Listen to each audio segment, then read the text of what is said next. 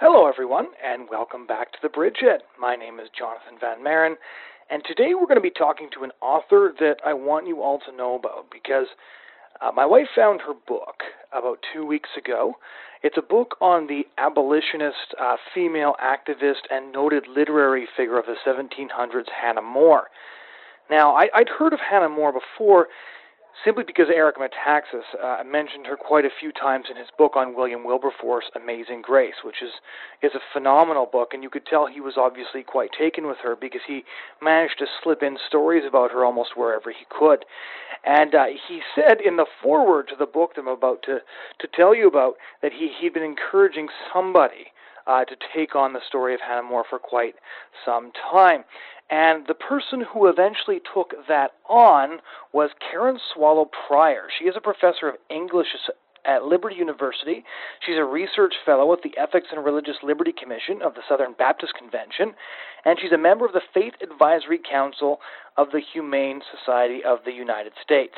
And her book is called Fierce Convictions The Extraordinary Life of Hannah More, Poet, Reformer, and abolitionist. So after I read this book, I I found her contact information right away, and I messaged her and asked her for an interview, and she kindly agreed. And this is that conversation. Uh, when did you first hear about Hannah More? I was doing doctoral research for my PhD dissertation in the area of the 18th century English novel. I had never heard of Hannah More, neither had any of the professors on my committee, but literally after a day of prayer and fasting and seeking the Lord about my, my topic, I stumbled across her name in a in an obscure passage in an obscure book and it talks about her literary contribution to the novel. And as soon as I read that, I knew I wanted to write my dissertation on her. And that was some years ago. I did do that but I always had in mind when I wrote it that I wanted to write a popular biography of her someday. What was it about her that attracted you to her in the first place? Because Hannah More, there are very few people I say that name to and get any sort of glimmer of recognition. Well, I have the same lack of response when I mention her name. Uh, so she's still relatively unknown, although I, I'm hoping that my book uh, has and will continue to change that.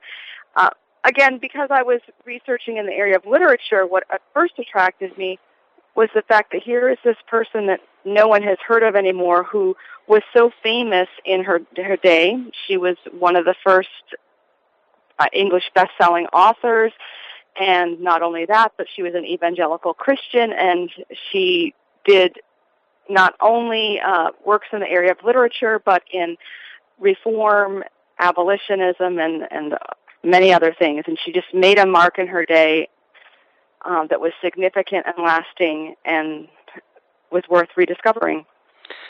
Yeah, that's one of the things that I, I wanted to ask because I've always been very, very interested in poetry. I love reading it, and I, I'd never heard of her in that context, but just a lot of the snippets you provided in your book about her different poetry, uh, some of her stuff, even on the slave trade, is, is downright chilling and very, very well written.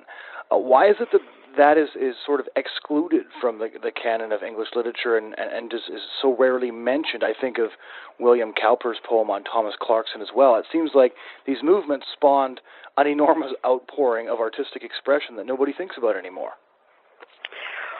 That's an excellent question, and I'll try not to get too uh, geeky on you in my literary answer. Um, her earlier works, her of poetry, are are very obscure. They're neoclassical. Um, they don't certainly fit into the taste of today, and they're not great poetry. But as you've already mentioned, her slavery poem is remarkable and is important. It actually has been rediscovered and included in newer anthologies of either women's literature or romantic literature. So I've actually had the opportunity to teach it uh, in my undergraduate classes uh, a few times. So, because actually, ironically, of feminist literary criticism, which has rediscovered some of these minor women writers, Hannah More has been included in that rediscovery, even though most feminists um, resist her because of her conservatism, her devout faith, and so forth. But no one can deny the importance of uh, that poem in particular, which was su- such a powerful expression of um, human liberty and and the creation of all people in God's image, and mm-hmm. it captures so well not only the uh, the problem of slavery at the time, but even many of the literary movements um, that converge in, in that poem. Is it because of a feminist distaste towards her that she is classified as a minor poet? Because I, I first read about her in Eric Metaxas' book on, on William Wilberforce, so I was aware mm-hmm. of her as a figure, and then uh, when my wife actually discovered your book and we read it, then we started realizing just how much she'd done and, and, and the sort of the literary posse that she'd run with back in the day, including Samuel Johnson and others. How is she still qualified as as minor? Is it just in terms of the fact that a lot of her writing hasn't passed the test of time, or that because she was an evangelical Christian, uh, the outreach that she did isn't really noticed anymore? Uh, I'm just I'm very interested in in the disparity between the uh, the size of the figure in your book and the, the presence of of her in in history and literature. I took a history degree and I never heard of her. Right. Again, a, an excellent question that has um, many layers of answers that I'll try to distill here.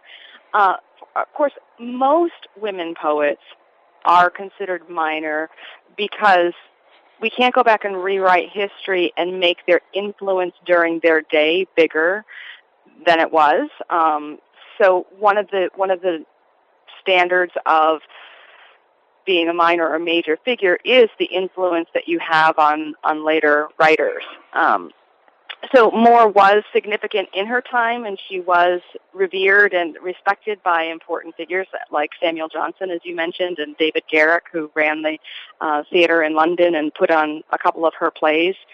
Um, but I would say, objectively speaking, that most of her literary works do not pass the test of time. They're very grounded in the age and in the aesthetics of the time, uh, even the 18th century that she was born into and that most influenced her style is not the most popular literary period today, even though it's my favorite.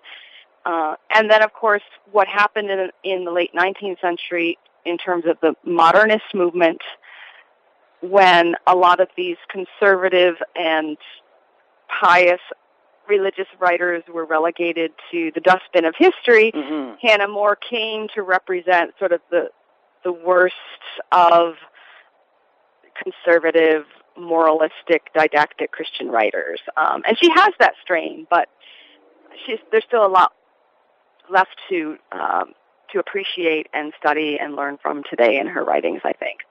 Right. So that leaves a question as well. Why did Christians forget her writings? It makes a lot more sense uh, when you when you lay it out like that. That her writings were, mm-hmm. were left behind because she didn't have an influence on other movements and things like that. But uh, surely there's always a market, niche as it may be, for the kinds of pious pious writing that she did.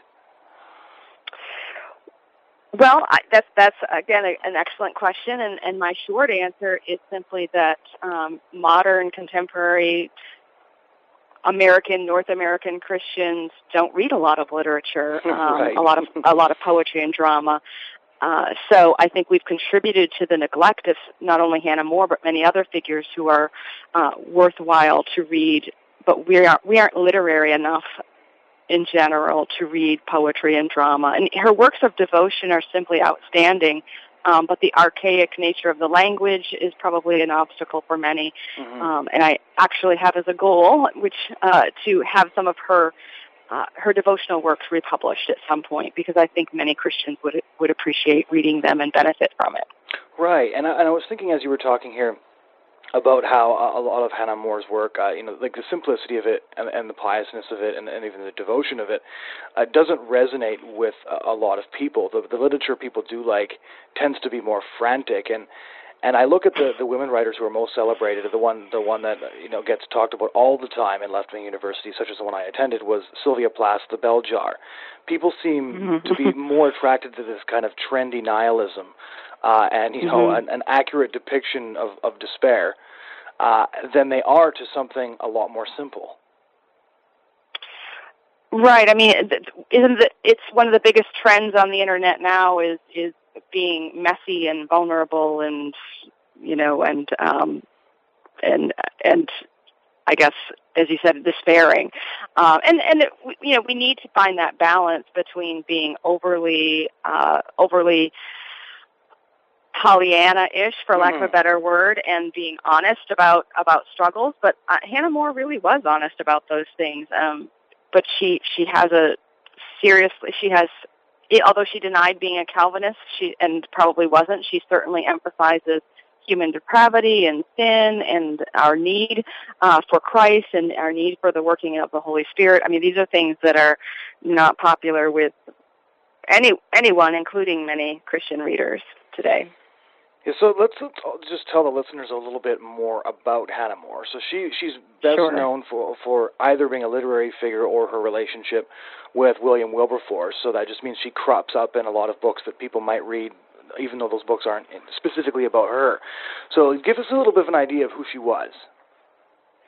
Well, she was she's an interesting figure because she was born in the middle of the 18th century and lived almost to the middle of the 19th century in England. And those, those two periods are entirely different. Um, so she lived through a shift in the culture that I think is paralleled by the shift that we're experiencing in our culture. A shift from um, a, a very literary but yet uh, unbelieving age, just sort of a, a, Christianity that was just on the surface, and an age that uh, that had was highly stratified between men and women and rich and poor. And then in the 19th century, which is where we the we see the Victorian age beginning and the age of social progress and improvement that was actually brought about by evangelicals like Hannah More. Um, so she she's a figure who reflects all of those changes that were taking place in the culture um, because because what happened in England really affected the rest of the Western world. She was born poor, she died wealthy, she was born a woman in a man's world and made her way there. She was born into a Christian family and into the Church of England, but had a personal sort of conversion experience that she expresses in, in the language of the day and became an evangelical. And uh, so she, she reflects the worldliness of her early life um, and the transformation that Christ had on her, and then the effects of that transformation on uh, on slavery, on issues of other other issues of social reform, such as animal welfare, um, teaching the poor to read. She opened Sunday schools across the countryside in uh, the west of England, where she lived. Uh, she, historians basically credit her with having taught the nation to read simply because she wanted to, the poor to be able to read the Bible, learn the catechism, and uh, be influenced for the better by the gospel. So she did so many different things and helped change her country uh, and then uh, and then the world really because because England was at the time the, the leading nation of the world. So, what was her significance to, for example, the slave trade? Because there's been more attention paid to abolitionism as of late, and there's you know mm-hmm. Eric Metaxas' great book Amazing Grace, Adam Hodge's child book uh, Bury the Chains, and people are, are starting to recognize that there's this this enormously interesting movement that they're ignoring, and of course there there are political reasons that a human rights organization based on fundamentally Christian premises w- would be ignored, but but. Right now this is where her name is kind of cropping up. What was her significance to that movement? Well, again, we can't go back and rewrite history, and I don't want to overplay the significance that she had. As a woman, she was actually not even allowed to be a member of any abolitionist societies officially, which were mm. all men. Even Wilberforce opposed the formation of women-only abolitionist societies. Um, she could not vote. She could not be a member of parliament. She could not do many of the things that the men who led the movement and that she worked with were doing. And those are the kinds of things that history tends to remember.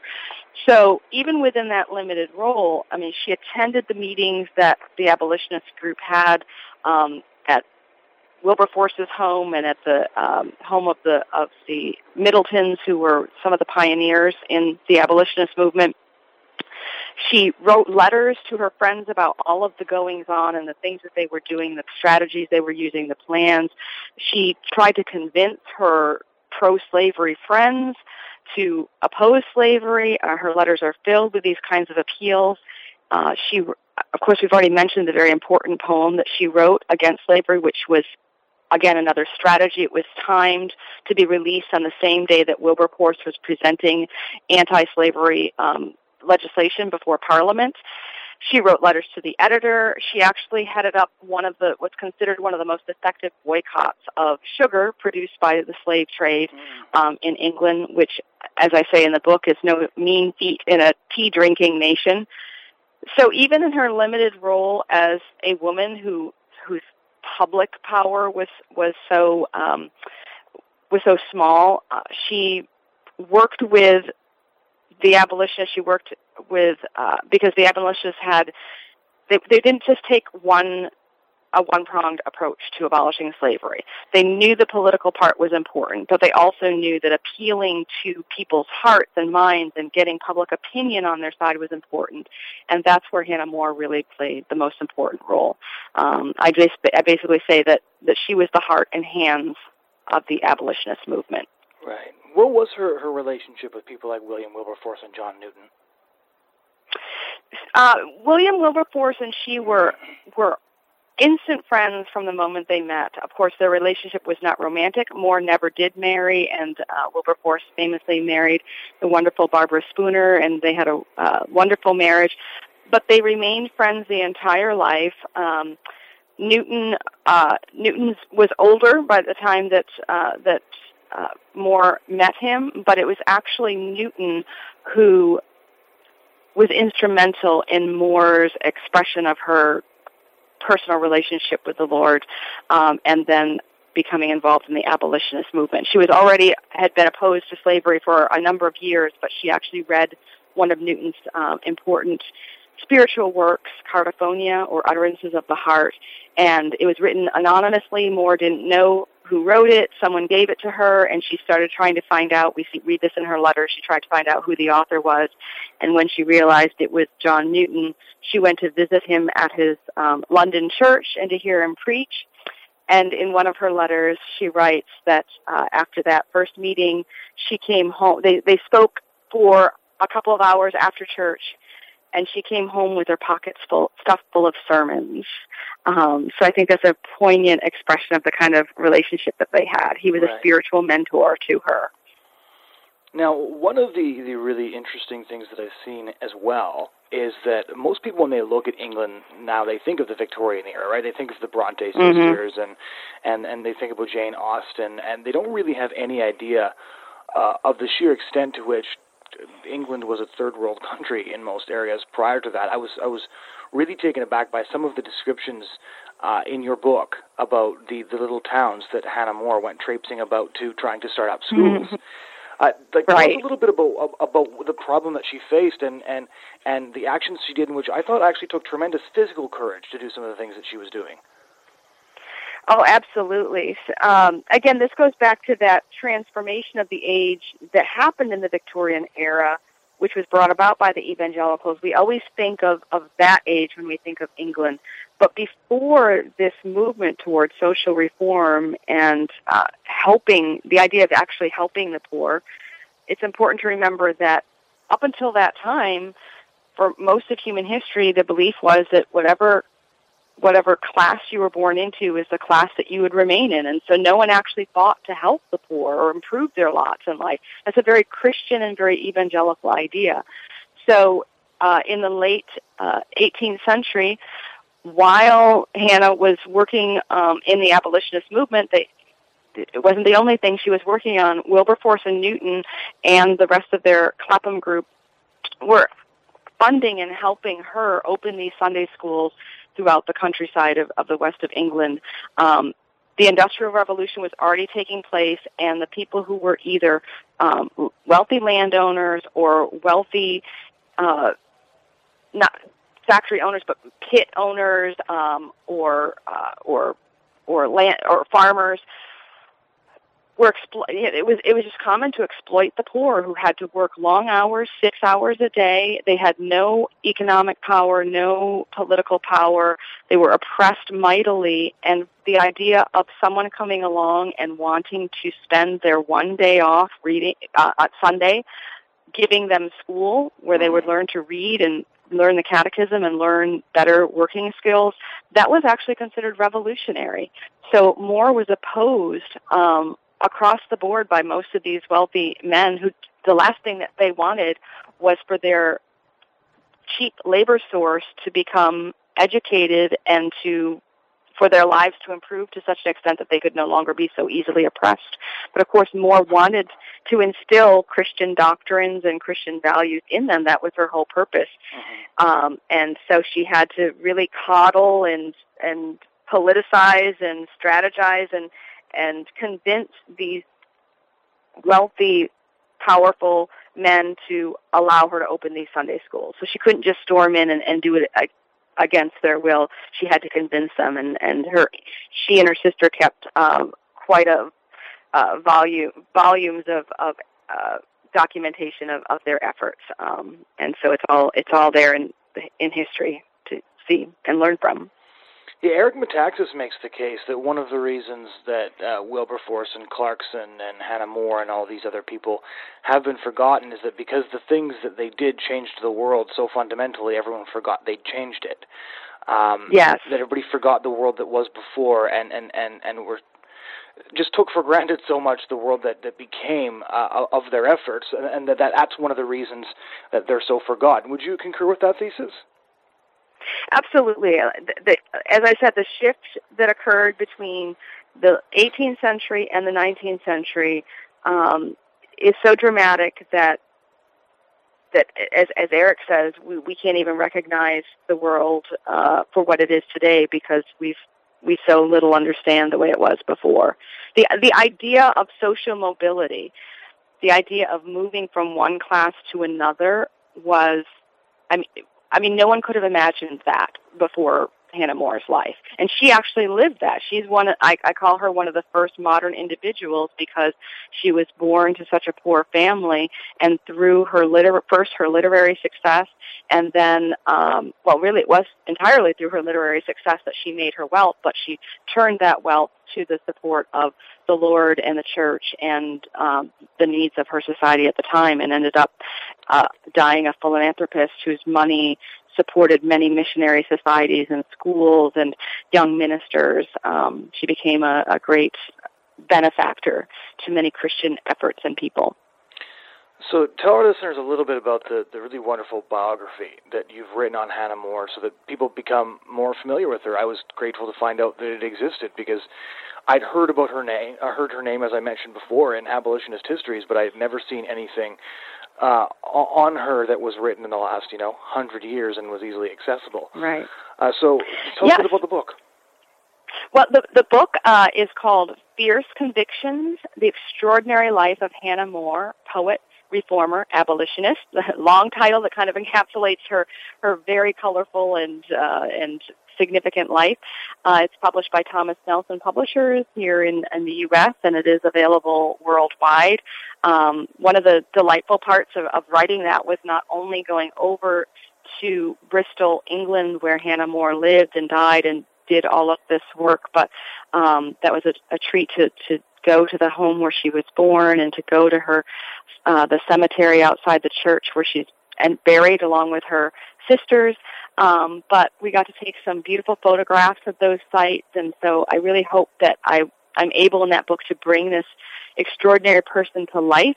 Um, and I also provide a, a lot of historical context uh, to better understand the significance of what she did. Because as you said, it, we often just don't, you know, we we take so many things for granted. Our the the fact that slavery is is is unthinkable today, uh, and the fact that women can get educations and, and so forth. Um, and so I try to provide a historical context for better understanding the significance of, of her life and the obstacles that she faced. Now, Eric Metaxas says this in the preface to your book. Uh, he talks about how we need more Mores. Uh, and we, in some ways, live in a society similar to that one in terms of uh, we were Christian, now we're post-Christian, and we must become Christian mm-hmm. again. What do you think mm-hmm. Hannah More teaches us for our time? Because as I read that book, the historical context was was extremely valuable. I was impressed at how you managed to compress so much of that information into one book without spoiling the narrative as as it went along. And at the same time, uh, she's so relevant. When when you, when you read the book, you can say you can you can look at her life and say this puts me to shame. I should be doing things more like this. What mm-hmm. what what did, what do you hope that Christians get from her life? Indeed, anyone who reads this book. Well, even though the world that she was born into does seem so different from the one we live in now, there are some striking similarities. So we, as you said, are largely a post-Christian culture. The culture she was born into was Christian in name only. So she still had to to to find ways to bring authentic Christianity to bear on the lives of her contemporaries and to bring Christian principles to bear on her society, which was desperately in need of them. Um, it was a society in which um, th- there were great sins facing the country, like the sin of slavery, but it was a sin that most of her contemporaries could not imagine being without. Um, it, even those who conceded it was a necessary evil, so to speak, thought that abolishing slavery would mean the end of the country because the country was so economically and socially dependent upon it.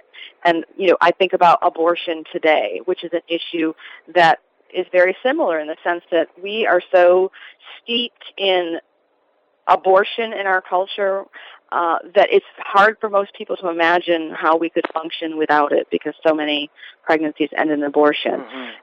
And we can draw uh, from More and her friends lessons in how they they were united in working with each other. They didn't give up. Some of the the abolition of slavery took decades to accomplish, and they also found common cause with other people, people who had different political and religious beliefs. So they worked together. They worked with uh, with what we might call co-belligerents, people that with whom they disagreed on many other things, but had common cause in, in fighting slavery or advancing some of their other causes. So I think there are many parallels between More's world and the and the changes she was seeking to make in the name of Christianity that we can apply today. Well, Karen, thank you so much for taking the time to join us. Thank you for having me.